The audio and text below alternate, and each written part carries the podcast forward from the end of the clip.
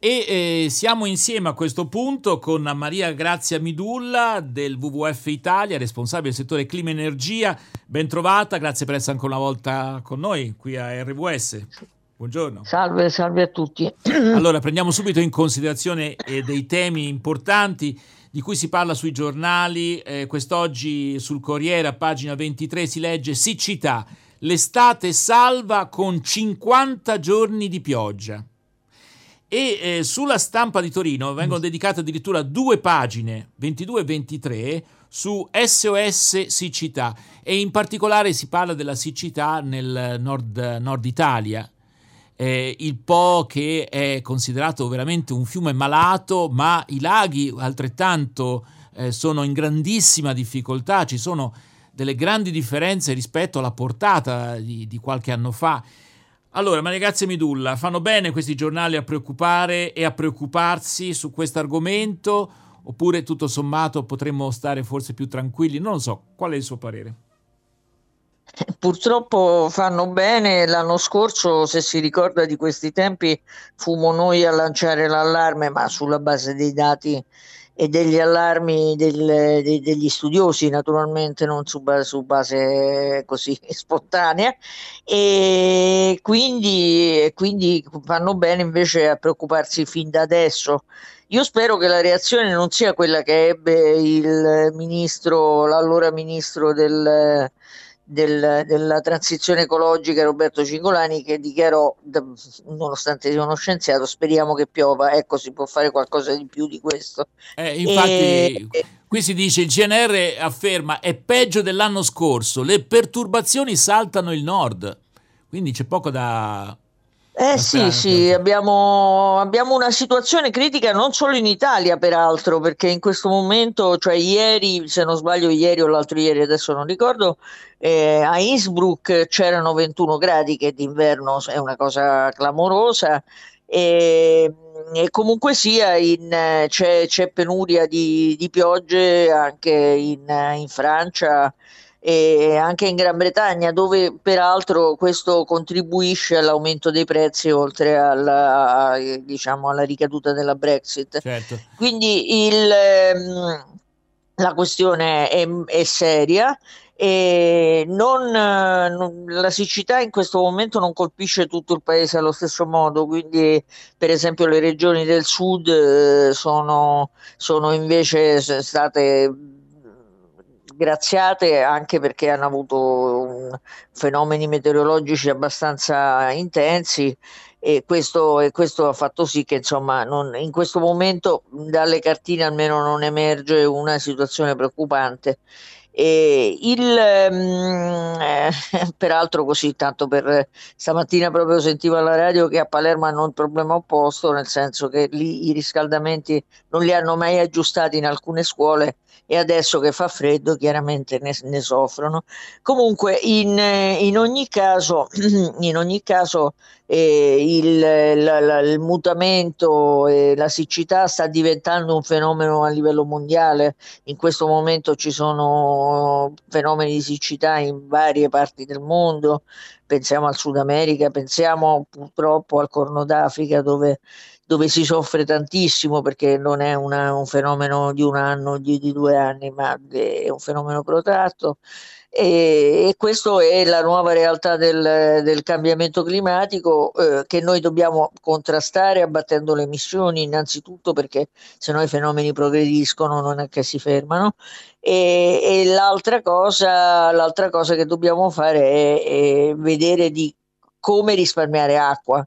Dobbiamo entrare in una mentalità completamente diversa ecco, perché noi abbiamo, questo a livello siamo... individuale naturalmente ma immagino che a livello no, strutturale ma anche collettivo. Eh, eh, anche, anche, i governi devono fare questo. Devono, i governi devono riprendere ad avere una loro funzione perché loro sono abituati negli ultimi vent'anni eh, siamo un po' cresciuti nel, nel il governo faccia il meno possibile. Invece adesso i governi devono fare e, e devono fare in modo che, che le diverse eh, esigenze vengano messe insieme. Allora, In cosa, ecco, quali sono le priorità eh, secondo lei che esatto. eh, per il nord Italia, per esempio, occorrerebbe subito mettere a fuoco? Allora, in primis bisogna capire come rispettare la salute degli ecosistemi perché sennò l'acqua ce la continueremo a giocare sempre, insomma, perché sono ecosistemi in salute che, che tra l'altro ci dotano eh, di riserve idriche in salute. E la seconda cosa che dobbiamo fare è, è, vedere un sistema di distribuzione della risorsa che sia equo, appunto che tenga conto della salute degli ecosistemi e che poi tenga conto delle varie esigenze, da quelle delle persone a quello del, della produzione agricola, eh, eccetera, eccetera. Il, mm, in, in California da molto tempo usano eh, anche le, le, tecnologie digitali per tenere sott'occhio, sott'occhio la risorsa, noi invece la risorsa la sprechiamo al punto che la nostra rete idrica eh, eh, perde, perde, moltissima acqua, quindi noi la, la, la, la, utilizziamo al peggio, diciamo, in questo momento eh, abituati come siamo ad averne molta e adesso mm. dobbiamo, dobbiamo, entrare in, in tutt'altra mentalità. Mm. Quindi ci sono tante cose da fare dal punto di vista tecnico, dal punto di vista della distribuzione, per esempio il modo in cui si aprono e si chiudono eh, gli impianti idroelettrici ha una, un grosso, una grossa ricaduta su tutta la salute dei fiumi, eh, quindi bisogna, bisogna, fare in modo che, che, che, che ci, sia, eh, ci, siano le, innanzitutto le autorità di bacino, ovviamente, che anzi invece sono state eh, depotenziate nel, nel, negli anni scorsi e, e, poi, e, poi, comunque via via l, sempre più a livello alto i, i governi tengano sott'occhio tutta, eh, anzi non mm. tengano mm. sott'occhio, ehm, tengano sotto controllo certo. e, e, gestiscano tutta la ecco, situazione. Però se non piove per 50 giorni, come dice il Corriere della Sera, tutto questo può bastare? Tutto questo fa- ci aiuterà a gestire meglio le riserve idriche che abbiamo, ovviamente, non, è, non, ci aiuta a evitare problemi, cioè se noi vogliamo continuare a, eh, eh, ad avere l'acqua nelle piscine, ad avere, ad avere eh, a sprecare l'acqua, questo non è consentito. Ecco, noi dobbiamo cercare di evitare il più possibile le situazioni di emergenza. Eh, vi racconto, vi ho raccontato molte volte della mia andata qualche anno fa a, a Città del Capo che stava per chiudere tutti i rubinetti con punti di distribuzione eh, pochi punti di distribuzione in una città di 3 milioni e mezzo di abitanti eh, sarebbe stato veramente un caos e questo noi non dobbiamo arrivarci tra l'altro eh, adesso è uscito è uscito anche, anche nelle, nelle, nelle, in streaming il,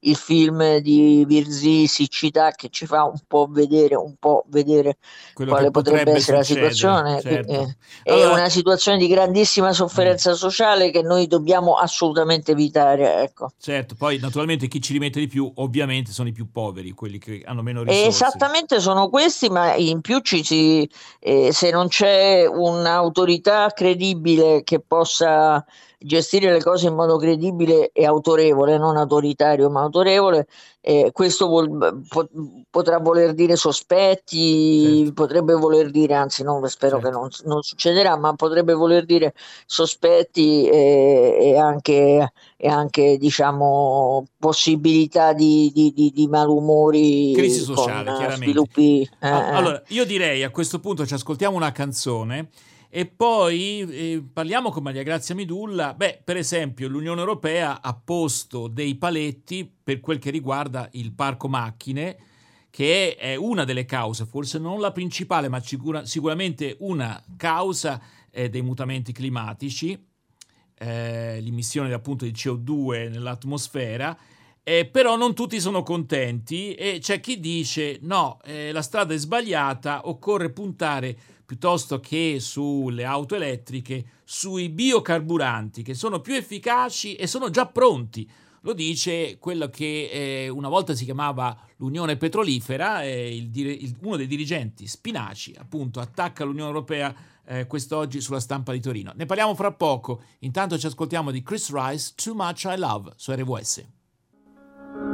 Too much I love this world you made Her colors sting like death. Her shapes and movements drown my heart. Her beauties halt my breath. Her vistas music, flavors and smells, my frailties overrun.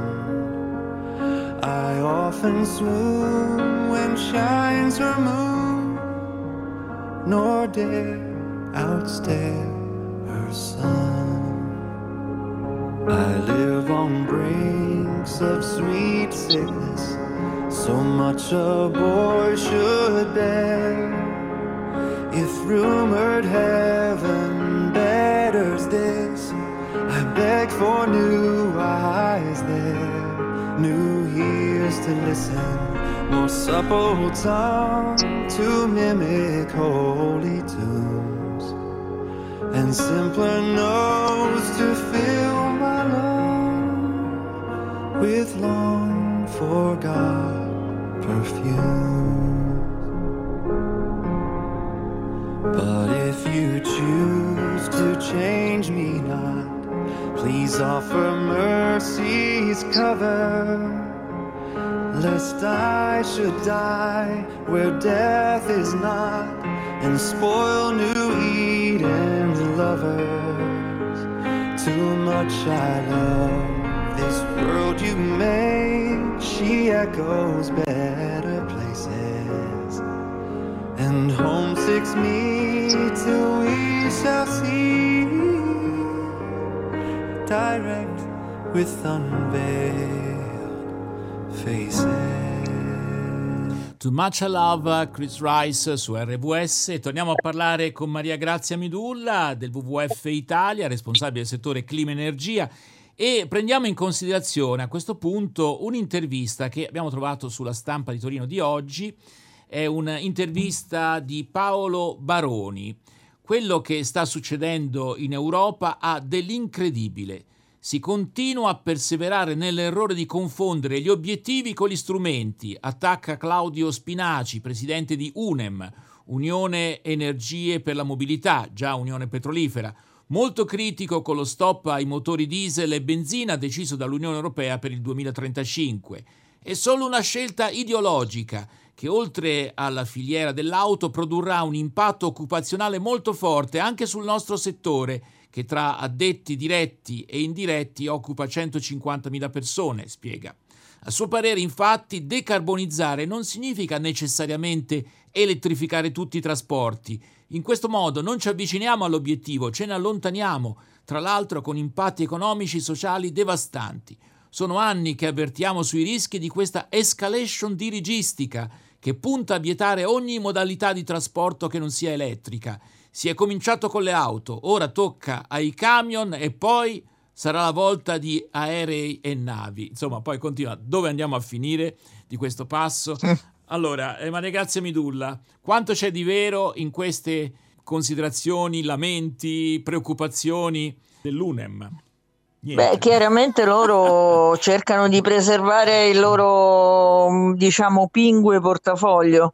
Eh, però il, il, problema mm, è che, che, sono decenni, sono veramente decenni che mentre il settore elettrico comunque qualcosa eh, ha cominciato a fare per tagliare le emissioni, soprattutto poi cercando di, di sviluppare, anche se non a sufficienza, le fonti rinnovabili, eh, il settore dei trasporti che pesa per un terzo eh, sulle emissioni eh, a Quindi livello italiano e globale, eh, cioè, pesa tantissimo eh, e che è il, l'unico settore che co- ha continuato ad aumentare le emissioni. E quindi mm. loro, forti di questo, adesso eh, non vogliono fare nulla. Ma i biocarburanti, come dice appunto Spinaci, non possono essere la soluzione? Il, I biocarburanti sono la soluzione che potrebbe far comodo a loro perché così possono t- continuare a tenere una situazione di monopolio. Eh, però i biocarburanti da qualche parte si devono produrre. Eh, probabilmente loro hanno in testa l'importazione di olio di palma con tutte le conseguenze ecologiche e anche di distruzione di foreste in altre parti del mondo che questo vuol dire. Eh, non, eh, a meno che non pensino di, di, di, di piantare olio, di piantare, scusate, ehm, eh, diciamo, piante in tutta Italia per produrre i carburanti. Cioè i biocarburanti dagli ecologisti sono visti molto, molto, anzi con molta, molta contrarietà eh, proprio perché le, le, conseguenze, eppure non siamo partiti da una posizione preconcetta, eh, è una posizione che abbiamo raggiunto facendo un'analisi passo dopo passo del, delle conseguenze e, della, e, soprattutto della resa, della, della, della efficienza di un sistema del genere. Poi mi dovrebbero far capire se tutto il mondo sta andando verso l'auto elettrica, noi che cosa facciamo? Noi facciamo eh, diciamo un'isola felice, con, felice insomma, è tutto da vedere, e, ehm, eh, con, eh, con, con, i biocarburanti. È evidente che c'è qualche cosa che non va. Eh, già in passato, quando mh, c'era da fare le scelte, che hanno portato gli altri a, dirigersi verso l'auto elettrica. Da noi invece si è scelto di promuovere l'auto a metano come auto ecologica, per, proprio per rimanere sempre nel, nell'ambito di quello che potevano gestire eh, le, le, le, i produttori di oil and gas. E, Devo, se, se, proprio devo dire un sospetto che mi è, che mi è venuto, eh, la Fiat ha dovuto diciamo, fondersi con una casa francese per riuscire a, a liberarsi dal vincolo di dover sempre eh, di, di, non poter sviluppare il prototipo elettrico che loro pure avevano per primi.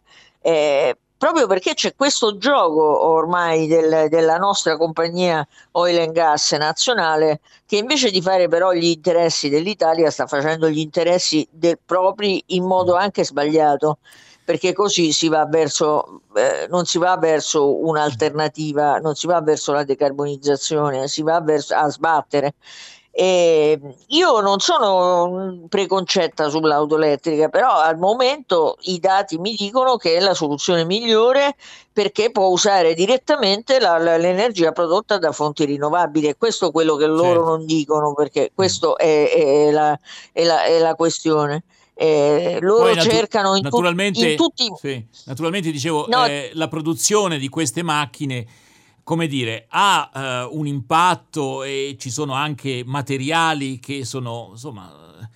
Certo, ma, ma la, la, la, vendita di auto è promossa comunque e, e io spero e penso e, loro dicono che quella è, è decrescita felice, ma, modello, ma sono, eh, si sta sempre più affermando un modello che non eh, implica il possesso dell'auto. Eh, è uscito fatto. in questi giorni un, un, articolo sull'Economist che non mi risulta essere un quotidiano, diciamo, comunista perché, o ambientalista. E, e, l'Economist dice ormai il, la, la, la, la, favola del possesso dell'auto come liberazione individuale non c'è più perché si può fare ampiamente a meno. Noi abbiamo molti strumenti di sharing, eh, dal, non solo il car sharing, ma adesso abbiamo appunto i, dal monopattino alle biciclette, ai, agli scooter elettrici nelle città e abbiamo i piedi, abbiamo le biciclette